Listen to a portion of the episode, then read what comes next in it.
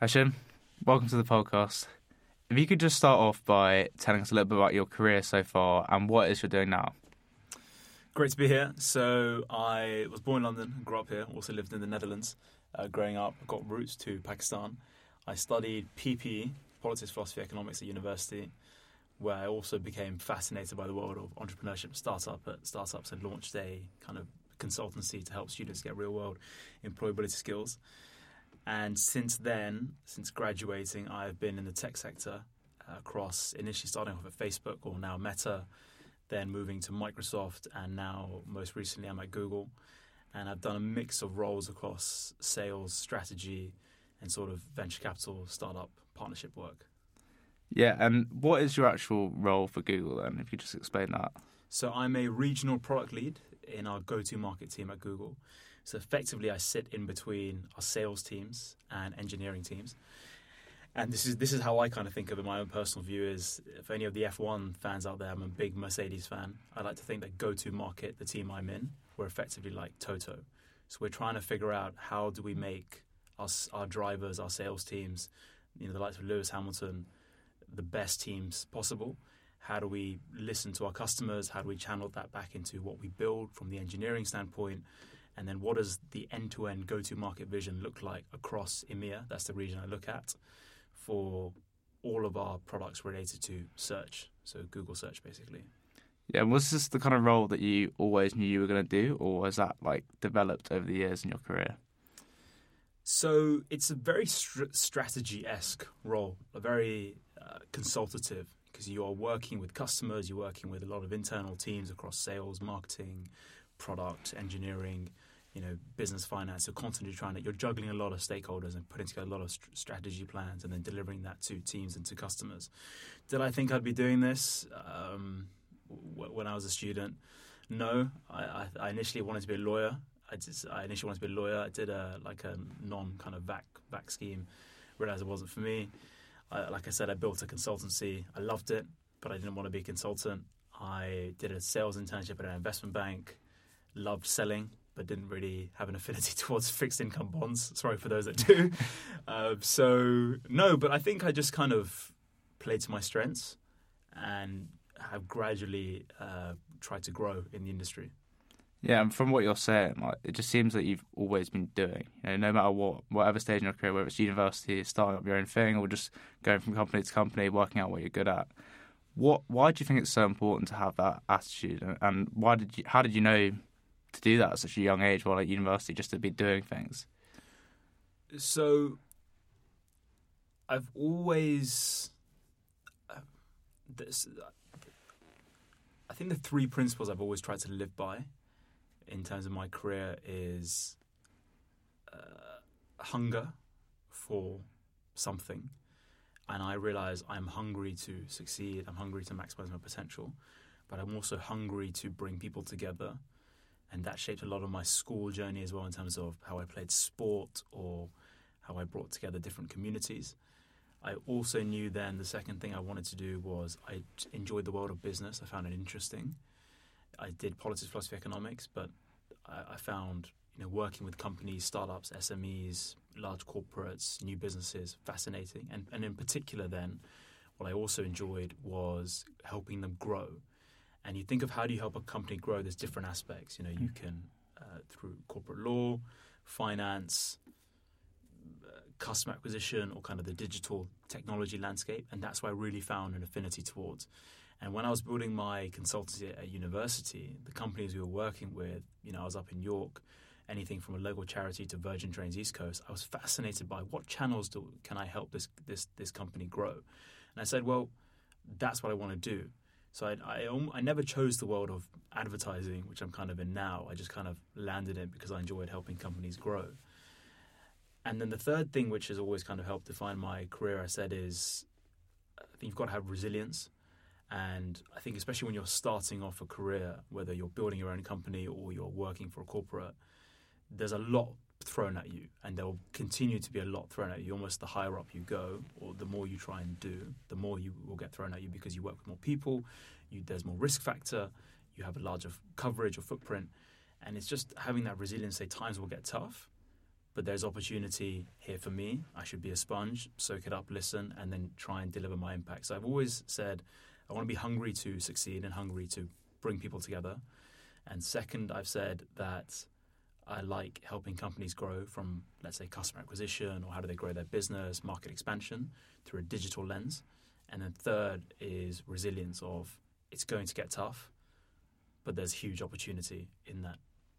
Yeah, I definitely agree on that resilience point, but actually doing that in practice is a whole different thing, right? And yeah, especially in the early days of university when you've got so much to worry about, a bit of social pressures, you know, relationships, getting your actual degree done.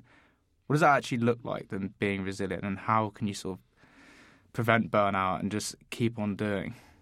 So I think uh, I don't think I'm a great model for helping people prevent burnout. I will admit I've I've burnt out almost at different different spaces, even though you know on social it doesn't maybe look like it and so on. Um, but I think I'm learning how to manage that better. But if I if I think of you know in the student landscape, when I was a student, I I really enjoyed my degree. I was building this consultancy. I was playing sport. I had a really good time with my friends. Uh, you know, and you're doing other stuff when you're on campus and things as well. But I, the whole job hunting thing was a real challenge actually. Even though it might not look like it if you look at somebody's CV or LinkedIn. I did a sales internship at JP Morgan doing fixed income sales. I loved it, very fortunate for the opportunity, but I decided it wasn't really what I wanted to do longer term. So in my third year, I was like, well, I've decided not to kind of go back to something. And a lot of my friends were, which is great, which is fine. And I said, well, I've already knocked off consulting, I've already knocked off law. I'm doing PPE. I don't want to do a master's. What do I do? And I probably sent out maybe 46 reject 46 applications in my final year mm-hmm. and had I don't know vast majority of rejections and it was rejection after rejection after rejection and it really eats at you when you're a student because you're thinking well I have all the rights I surely think I have all the right skills. Uh, I know I, am trying to be a team player play team sport. I'm trying to be a leader. I'm building a startup. I'm, uh, I'm doing a bunch of other stuff. I'm integrating in, in local communities. I'm doing social impact. I uh, at that point I'd done like a TEDx talk as well. So I was really confused. And I remember one example of dealing with, with failure, which was I went for a, a final interview with this with this company, and it was the end of a five stage process. So online application, CV, verbal assessment, listening assessment, first on stage, you know, face to face interview assessment center. Then there was another kind of telephone round and consultation, and then finally you get to the fifth stage of you go to their site, spend two three days there, and you get to grips with the company. They ask you a whole range of questions in the assessment center. And I thought I killed it. I really thought, actually, do you know what? I've smashed this. And I even pushed back my, my winter holiday just to make it with this assessment center. I was there having a great time with like the VP and the directors and all the people. And I was like, yeah, I feel good. I then go on holiday. You know, I'm like relaxing with my family, having a good time. I was at a wedding at that point as well. Um, and then like I get a phone call and I'm like, oh, this is it. You know, I've, I've like, oh my, this is it. It's the moment you actually wait for throughout your time at university.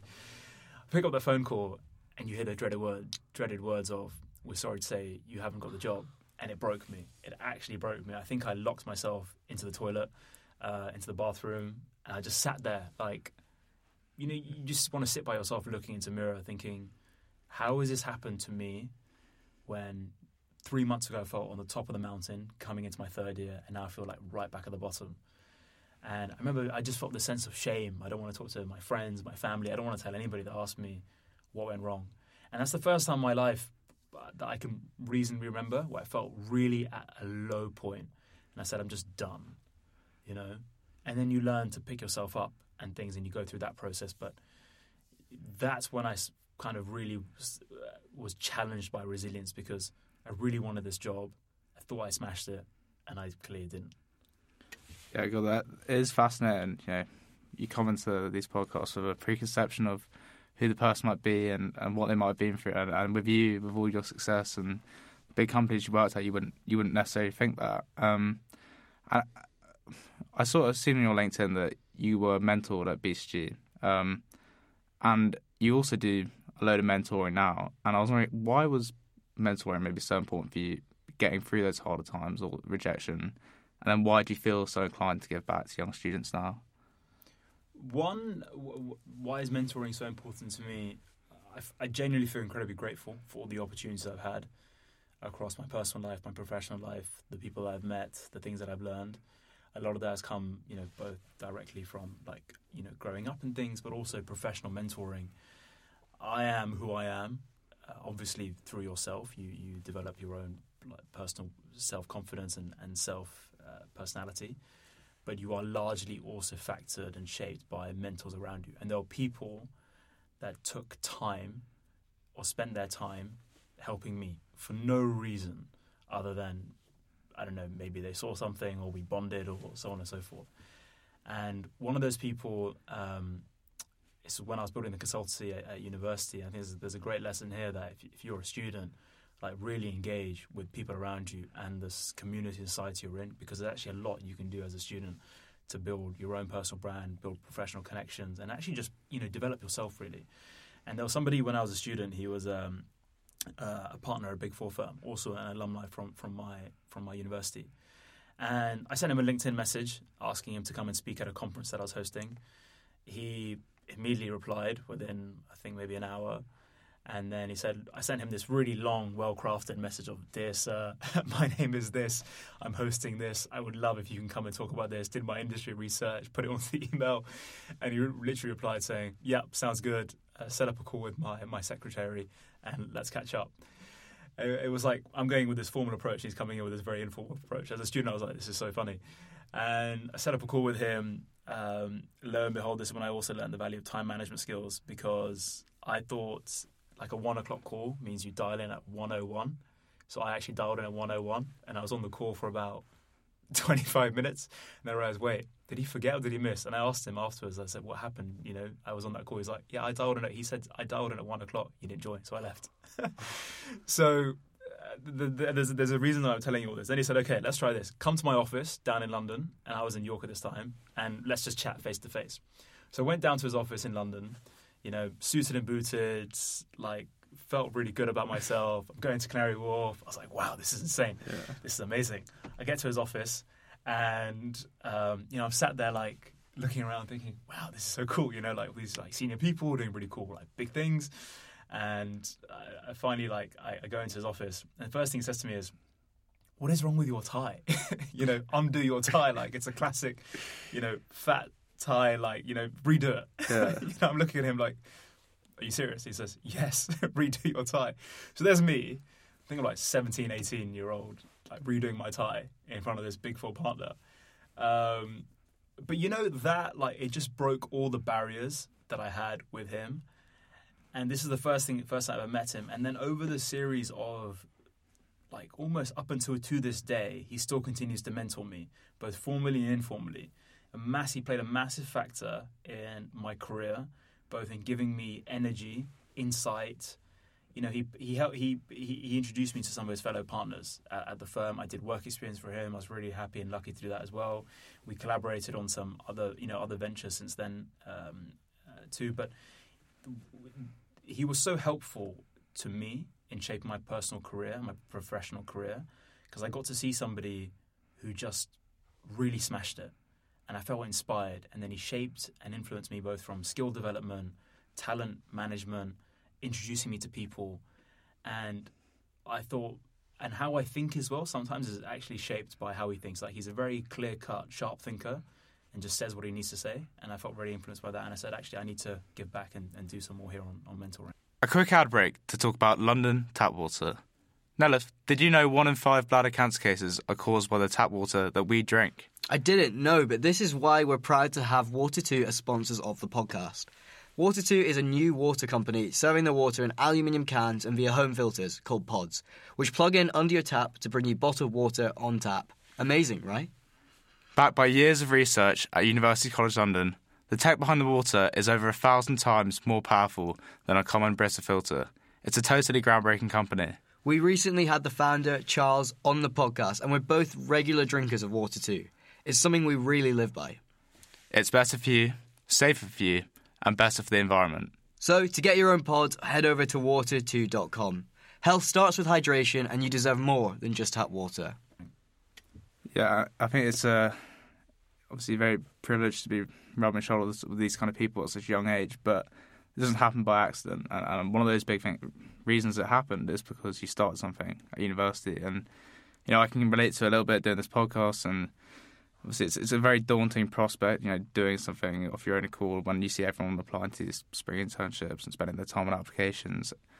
Uh, What year were you in when you started it, first of all? Because I'm not sure. But, but also, like, you know, how did you say, okay, I want to start a consulting firm? Like, you know, what what does that actually look like? What are you doing to start that?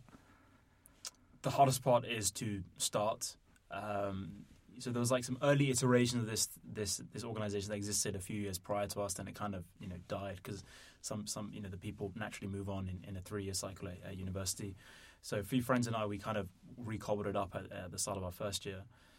Um, and I think you just have to kind of do the process, and it's something I learned even in my in my role since then is uh, a lot of times when you do work, if you really want to drive impact and drive innovative work, the best thing you can do is to actually just start. I think often you want to go and research, get feedback, validate the idea, which is all important. But if you go, for example, if we take it into the real world and say if you're a startup, and I've been through this journey, and you want to go, let's say, raise investment, or you want to go get customers, you need something to show, whether it's a digital product, a physical product, or a service, right? And that involves you just starting and building an entity of some kind. So, my key learning there is if you have an idea, yes, discuss it, yes, share it, yes, get feedback, yes, do all those things, but make sure you're spending more of your time doing something. Because having something to show and then get validation and feedback on that, and as an iterative process grows in my current role, kind of at Google in this strategy team, it's very easy to get locked into design thinking. What's the problem statement? What are we trying to solve, etc. And that is very important to do. At the same time, parallel, you need to be producing something, whether it's on a deck, on a doc, you know, capability plan, or you know, client pitch, for example, so that you can get real time feedback on what you're what you're doing. Yeah, and I, I just add on to that that you know it, what is scary and paralyzing about just starting something is that almost anything you put out there becomes your reputation to some extent. But I guess you know doing something at such a young age, it's not set in stone, right? You know, and and when you're older, it becomes more nerve wracking to do it because you you've got this career behind you. So doing something as a student, I think, is definitely worthwhile and obviously paid off massively for you. Um, and just sort of alluded to earlier, but branding and personal branding. You know, I I wonder what your thoughts are on it from when you first started. You know, at university, you started putting stuff out there and building this personal brand. And, and to be honest, it's quite a new term. I didn't really know exactly what it was. I mean, I could have guessed, but until quite recently. But it is really important, right? And and like I imagine you've in your career benefited a lot from you know being able to jump from be it Meta to Microsoft to Google, whatever, because of the personal brand you've put out there. So, so how do you reflect on your journey with how you brand yourself in a career sense, and also uh, how do you how do you keep that separate to your own sort of personal life, your who you want to be, you know, in a personal way and with your mates and everything. So if you ask a lot of my friends, they'd say uh, Hash's personal brand is his professional brand at times. But I, I think with personal branding, it's useful to do because it also helps you figure out who you are and, and what you want. So if I dial it straight back to being a student, I was putting out posts on LinkedIn looking for clients and sharing our work that we were doing from the consultancy. When I joined Facebook, the personal branding there morphed into sharing our progress and program that we were running for you know UK venture capital firms and startups. At Microsoft, it was how can we at Microsoft help financial services companies transform digitally? At Google, it's what is the future of you know search and, and AI and and also how do you you know drive profitable growth if you're a business and then through that I've kind of also discovered what do I like talking about and what's important to me and one key topic that's important to me is leadership I think leadership is evolving yes you, you know you see leaders by titles but leader leadership is also inherent. Leadership through influence or leadership through uh, how you work with other people and things.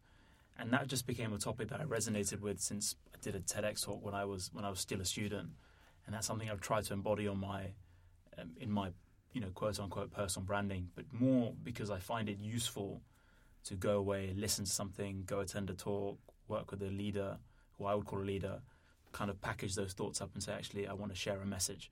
So I think personal branding is, you know, people can say you're promoting yourself, but in essence, if it's really authentic, you're sharing an idea worth spreading and that people can latch onto and you can build connections and so on. So I found it really useful to build connections, but through personal branding, I've been able to do more mentorship, right? As you know, one of your questions earlier, because if I can put out information that I've learned from other people, that then enables me to, you know, where I can help others who are on a similar journey or going through something similar.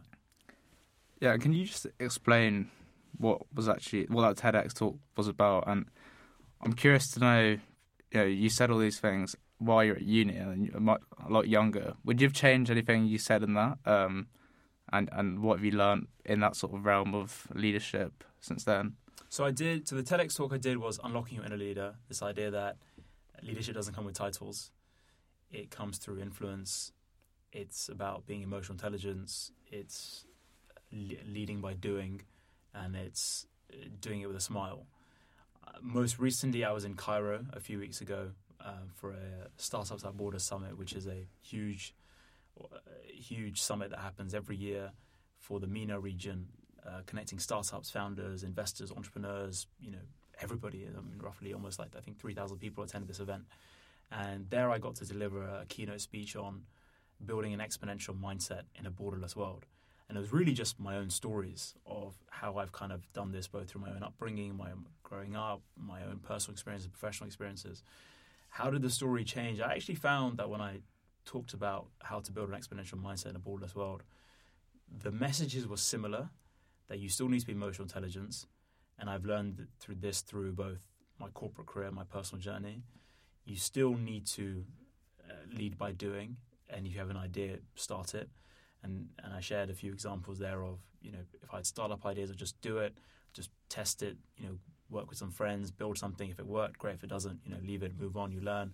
Or my corporate career of if you want to go work somewhere, apply. You know, uh, and similarly, doing it with resilience and with a smile, both saying, sharing stories of, you know. Um, co-founders unfortunately like you know whether it be passing or startup ideas going wrong or you know things in your corporate career that might not have gone right etc but it's a learning moment. So i found that the, the, for me the messages were consistent.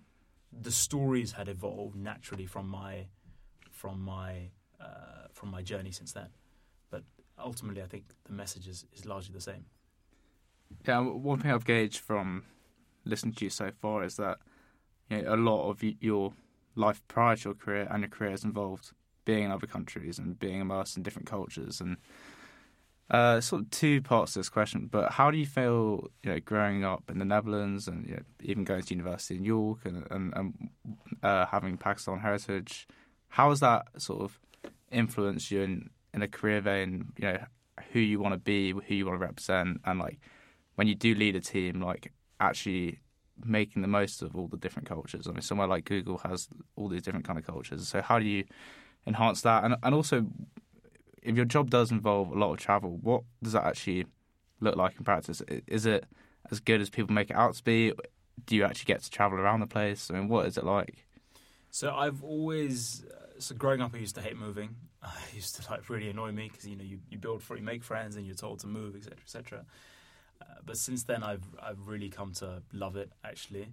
I think as I was in my later sort of teen years and going into university, and then since then, I, I, I love it because you are thrown into a new environment where you need to adapt, meet new people, and it's not rebranding yourself; it's actually championing yourself because otherwise people can see right through you. And that's really helped me in my career, and I'm really lucky that I had that experience because my role now as a, as a regional product lead, uh, looking after Europe, Middle East, and Africa, I'm lucky that I get to work with people all over, you know, a really extensive and multicultural region. But then we also connect and talk to, you know, people in the States, people in Asia Pacific, and, and, and you have people from all over the world. So it's not to say that it helps you know you fully understand where people are coming from, but you really enjoy it. That I love working with people with different backgrounds, different stories, different ways of thinking, because it it kind of makes the work harder, but also more exciting at the same at the same time because you have a whole f- flesh of different ideas.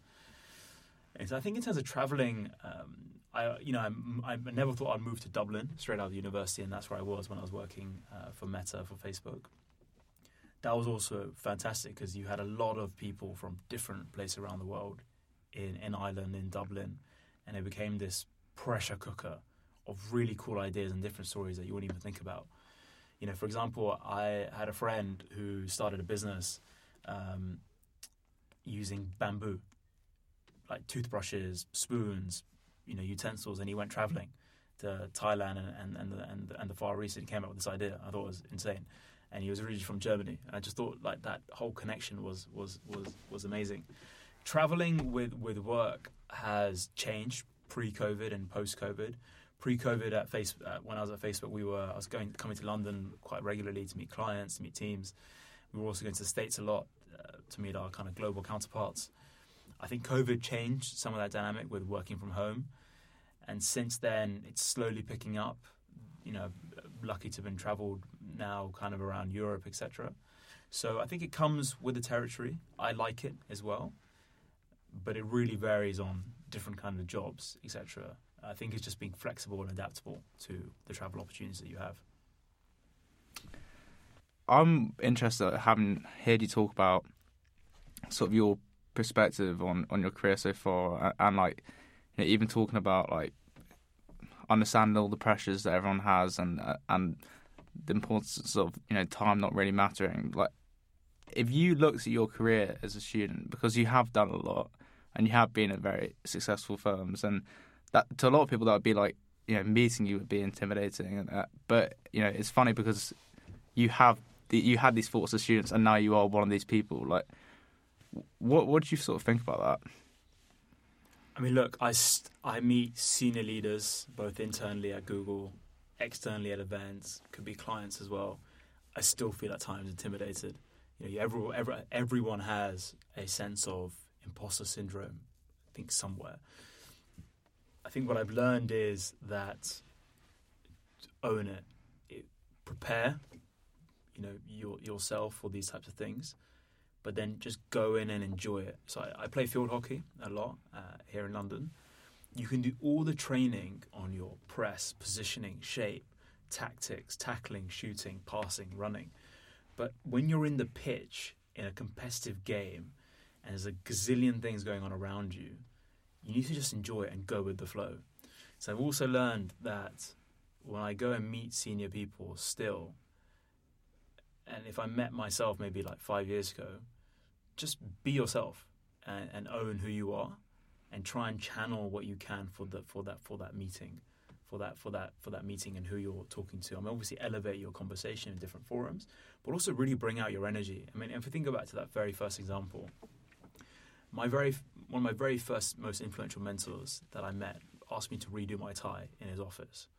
I thought it was brilliant. I was like, why is somebody so senior and distinguished and successful as he is asking me to redo my tie in his office? But it, it was just him. He was just a cool, funny, normal person, right? So I've often tried where I can to find personal bridges with people who I consider like you know senior leaders or, or, or anybody that I admire, just because it just breaks the ice. But at the end of the day, everyone is still a human, everyone is still a person, and they're probably doing the same things that you know you and I are doing, but maybe in just different forums or, or so on. So I think always continue to look for ways in which you can just build personal relationships with people. So know your stuff professionally, but then really just find just be yourself. I, I really think that holds true. Yeah, and you said uh, when you first graduated, you um, you went to Dublin and you joined uh, Meta, was it? Yeah. Yes.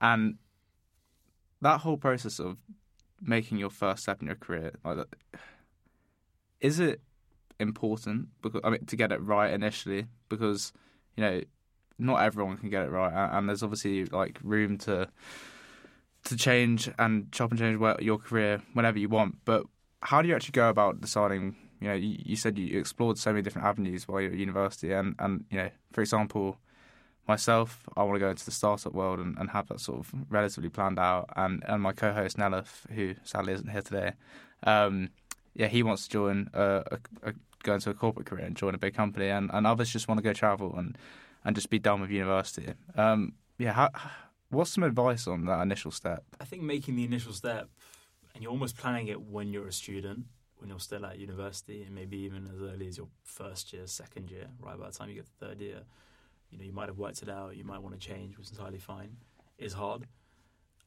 I feel that everybody is navigating uh, the ocean, swimming through the ocean somewhere. For me, uh, I think at the start, you do, you know, you do think, did I make the right move? Did I make the right, you know, should I have like gone and pursued building my own startup, you know, full time? Should I have taken an offer to be, I don't know, maybe a consultant? You know, why did I choose tech, etc., etc. Everyone has those thoughts. I think though what I learned was in my gut, it felt really right that I wanted to work at Facebook. I wanted to work with startups. I wanted to help these companies grow digitally. I was fascinated by the world of the internet. I was really interested in, you know, human interaction with social media and the space of digital advertising and technology and products and things. And I said it just felt right. And to be honest, it really was a a gut feeling that I got after I did the interview. I said, "This is the place for me." So I always say lead with that. I will caveat and also say that I think try and be prepared for what you're going into.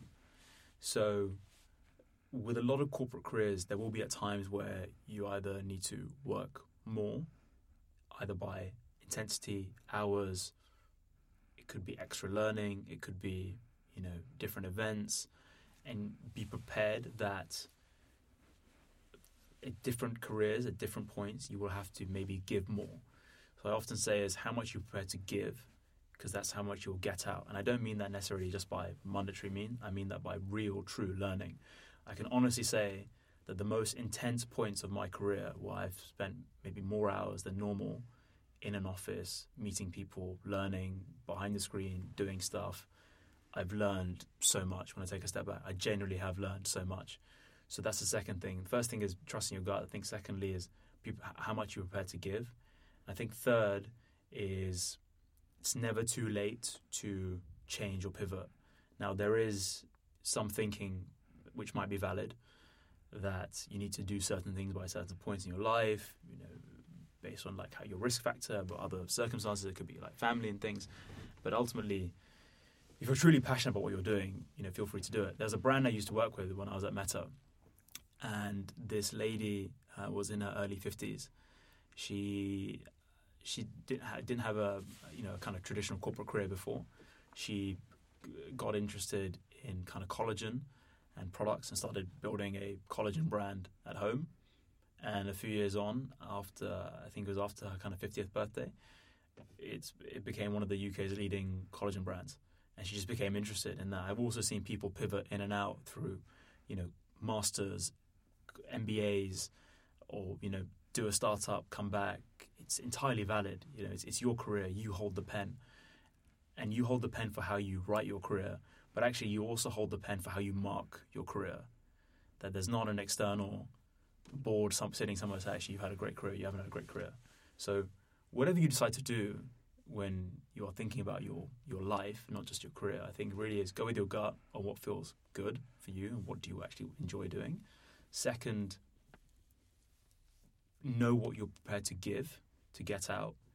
And third, you hold the pen for how you write it and how you mark it. You said a lot of people can pivot in and out of careers, but you know, for you, you've been able to maintain a lot of side hustles while still doing your corporate career.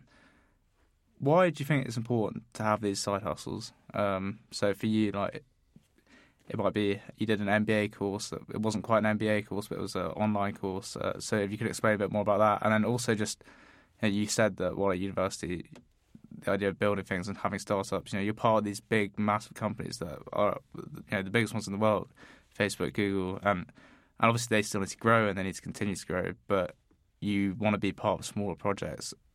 How do you stay involved in the startup space while being in a corporate career then?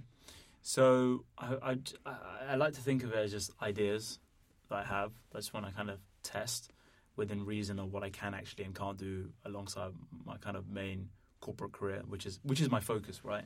That's something I chose. That's something I really enjoy.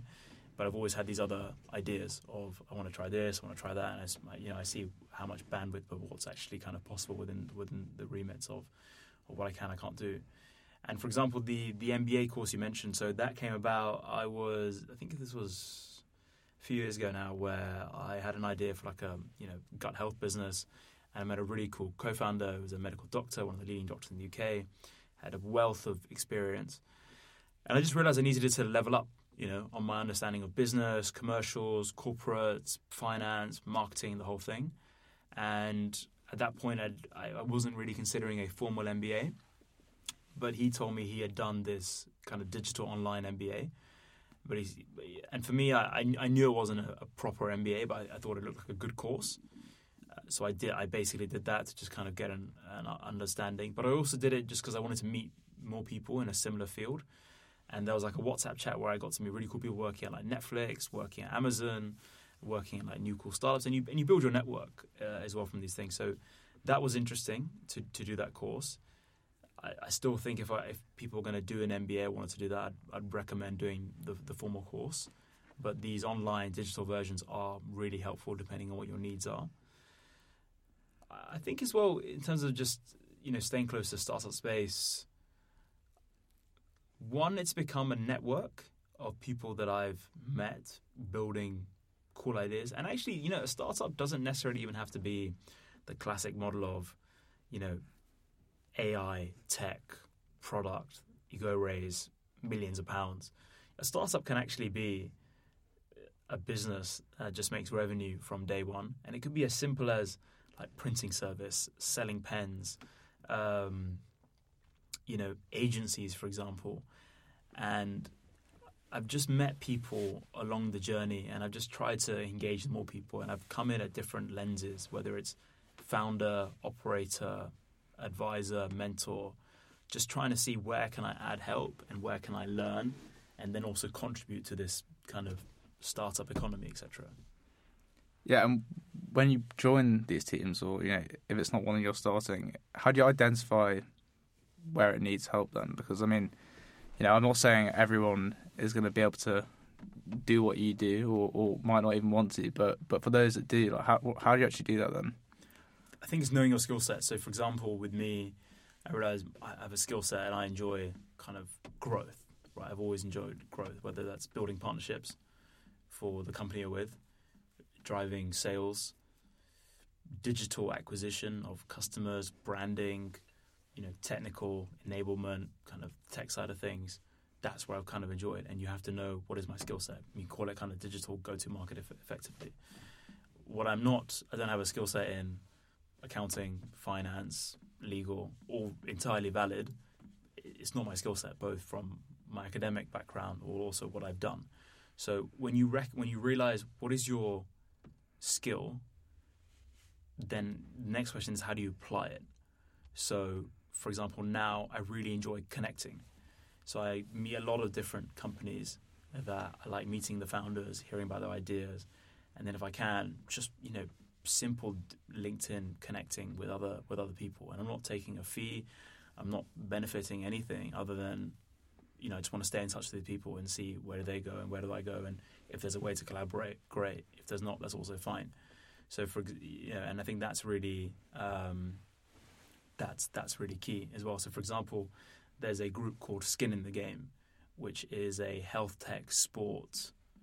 You know, think of it as you know, think of it as like um, advisory group. I met the founders of this, and I just had a background in kind of you know fitness startups, health startups, etc. And I became really plugged in what they're doing. They were initially building a newsletter talking about the industry space. I said, "Would love to help you." And how you source content, build content, execute content, and then now kind of sit on as like a very informal mentor advisor to companies they meet and it's just it's just passion. Like there's no reward. It is entirely just passion at this point. Um, because I don't feel like I need to take a reward, nor do I, I want to at this stage of my career. I just want to meet, greet, connect. Yeah, you must feel like you're at a very exciting stage of your career where you've you've done a lot and you're getting closer and closer to working out what your skill set is. And you know, obviously, to many, Google was like the pinnacle of what a career could be. But you know, I I would guess by having spoken to you for a little bit that you have ambitions that maybe go beyond working for someone and working for yourself. What what does the future of your career look like right now? Because I mean, you have so many things you can tap into, and you've got so many directions you can go. And and, and like you've said uh, in the podcast, you don't need to rush any of that. Um, and you, you should just do it when it feels right and when you feel passionate about doing it. But yeah, what does it look like? What does the future of my career look like? Big question. Uh, I don't know. I think I always just want to do cool stuff, as as big as that sounds. And for me, like cool stuff doesn't have to be something at the cutting edge of AI. It's working with, stimulating people, solving big problems, and knowing that I'm having an impact. So for me, right now, I love what I'm doing at Google. We're looking at how do we help customers maximize profitable growth through kind of search advertising, our, our products basically. It's a big challenge to continue working on and solving. I'm really energized by the people I get to sit next to, work around, the things that I'm learning. And, uh, you know, at the same token of the coin, when I maybe going for a walk or before I go to sleep at night, I sometimes think maybe I do want to be a full time, I don't know, influencer on like careers or um, fitness, for example, or something else. Or maybe I want to, I don't know, launch an agency, or maybe I want to um, you know, pick up that gut, gut health startup or continue my iterations and ideas in Web3 and the metaverse. So you have lots of different ideas. I think key is knowing what you want in that time. And right now, I've said what I want is my career here at Google, and then see where the door leads you, or like what happens and what changes. Some changes will be in your control, that you maybe decide it's the right time for you to pivot, do something else, move within the company. And I think, I think that's the other thing as well I've learned is in these in these like large corporates, you have a lot of space to do different things and work on different teams. So often from the outside, it's you know, oh, this person's been here for so long, but actually, if you ask them and you look into the detail, they've kind of done a lot of different things within a company, picking up a lot of different skills, working a lot of different products, working on different markets, different countries, different people. So you're constantly being challenged. And even if you actually have been in the same team, what I've learned is it's it's only the same like for like six months, and then it, something changes, macro, internal. You're constantly being challenged and being forced to not reinvent yourself, but to adapt because these are big, large, fast-moving companies that have responsibility to customers, shareholders, you know, users. So you constantly have to be adapting and evolving. And when you see that happening, you're like, wow, this is cool. Mm. So I think, like a lot of people, I'm still exploring what the future holds for for me. It must be something that you're getting fed at Google at lunchtime, whatever. Because you know, we ha- I had Craig Fenton, managing director at Google. You said to me, your boss uh, at one point, um, and he's a what a pilot. He's a oh, YouTuber, he's, he's like that, like, yeah, I mean, crazy. Just, I mean, career. you know, just to do all that stuff outside of it, and, and, and it's probably what if it's not actually what you get fed, it, it's a mindset, right? It's it's a it's a mindset that you get instilled in by having like-minded people around you, and sort of on that, and it's a question we like to ask all our guests as we begin to round off the episode. And I'll be fascinated to hear it from from you. You know, having achieved a lot of um, well, what, what what I would deem as success. You know, what your own definition of success is, right? And and what it might have looked like like when you were, you know, at York, building this consulting brand. What did success look like then? And now, in the position you are in now, what does it look like? I think for me, success is to be fulfilled, both in your personal life and your professional life. And I think on the professional side, it's doing things that you enjoy with people that you like working with and are learning from, and also being challenged by and knowing that you're having an impact. And by impact, I mean change. That you are you are able, or you you have the space. You can create the space and the runway for yourself and for the people around you to do something that changes how you know you do business or how you work with customers, work with partners, work with teams. And I think that is cool. So for me, that is fulfillment, knowing that every day I get to do things, whether it's speaking at large events, working with our top customers, working with and partnering with incredible people at the company, you know, doing things like this that constantly energize and fuel me and say, yeah, I feel fulfilled. I think my problem is I constantly have an itch to do mm. something more or something different and so on. So I want to preserve that, but also trying to tell myself and teach myself to be content in in the moment. But I think that's the challenge. Yeah, I think we we've covered a lot of you know sort of inspiring, and it's been, well, it's been a very inspiring podcast, and and yeah, a lot of your successes, and and we I do like in these podcasts ask about maybe some more difficult times you've been through, and and, and you know on, on face value it doesn't appear obvious when that may have been, but you know I'm sure everyone has them, right? And you maybe delve into sort of your hardest obstacle to overcome, or, or, or maybe just something you're still dealing with now, like you, you, mentioned, like not feeling fulfilled completely. Like, what does that? How does that affect your own mental health? Yeah, so I think for me, like, I try and manage well-being through exercise and movement. I, I, I prioritize move, movement. For me, that's you know going to the gym, making time to, to do that, playing team sport like hockey, etc. I think that's really important. That at some point in your day. So I mean, uh, one of the books that had a really big, profound impact on me was Atomic Habits by James Clear and I have this habit of moving every day and that's exercising every single day. And doesn't have to be 100% intensity. You could reduce the intensity 60%, 80%, but just getting that in, and that's really important for me. How and that helps me deal with failure because I get to kind of put in perspective, zone out a little bit of what's happening. Um, I think that's really important for people to be able to have a space or a way, a mechanism which they can do that. And I think like failure for me is you know, I didn't get into Google on my first try. I can't remember how many tries it took me, and I and I was loving what I was doing at Meta or Microsoft at that point. But I knew I was wanted to work here. But I was just resilient, and I had that hunger, and I knew I could do it. So I kept trying to iterate my CV, learn what's going on, moving around, looking for the right role, and then I and then I found that. And then even when I did interviews, you know, you might get rejected. You try and recuperate from that. So, you know, that's one of the external failures. Even internally, the project that I'm leading, I get to work with a lot of cool people who get and you and with EMEA, you have different countries, different dynamics, different customers. So you get a lot of challenging feedback, which is very hard to assimilate. It's like hundred people telling you different things, all aligned with the same goal, but how we do that, like how you build the car, is different.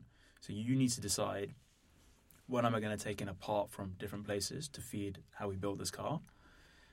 And at times, like, you know, you're overwhelmed, it's difficult, you're feeling like I can't keep up, etc. But that's why having this a space for yourself to channel well-being and mental health, and for me, that's you know, movement and exercise and team sport is so vital, so that you get the space to be able to do that um, and deal with overcoming. And I don't call it failure; I call it falling. So falling, but then picking yourself back up. Elwyn, thank you so much for coming on today. Honestly, for me, it's been amazing to be able to, to talk to you. And I think what I've sort of taken from it the most is that you know you look at these people that you think are just so unattainable their career, and you think they've achieved so much. But this is why I love doing this podcast. It humanizes these people. It puts an actual person to to these CVs, and, and, and it makes it all seem that bit less scary, and I hope it does for anyone else listening. But uh, one last piece of final advice that you would love to maybe tell yourself at York, you know, you're building this consulting firm, you've got all these like crazy ideas about what you want your career to be and ambition. What would you say to you back then? Well, what I say to myself if I was a student right now hunger, gratitude, hustle. Love it. Cheers, mate. Cheers coming on. Pleasure. Thank you so much for having me. I really enjoyed it.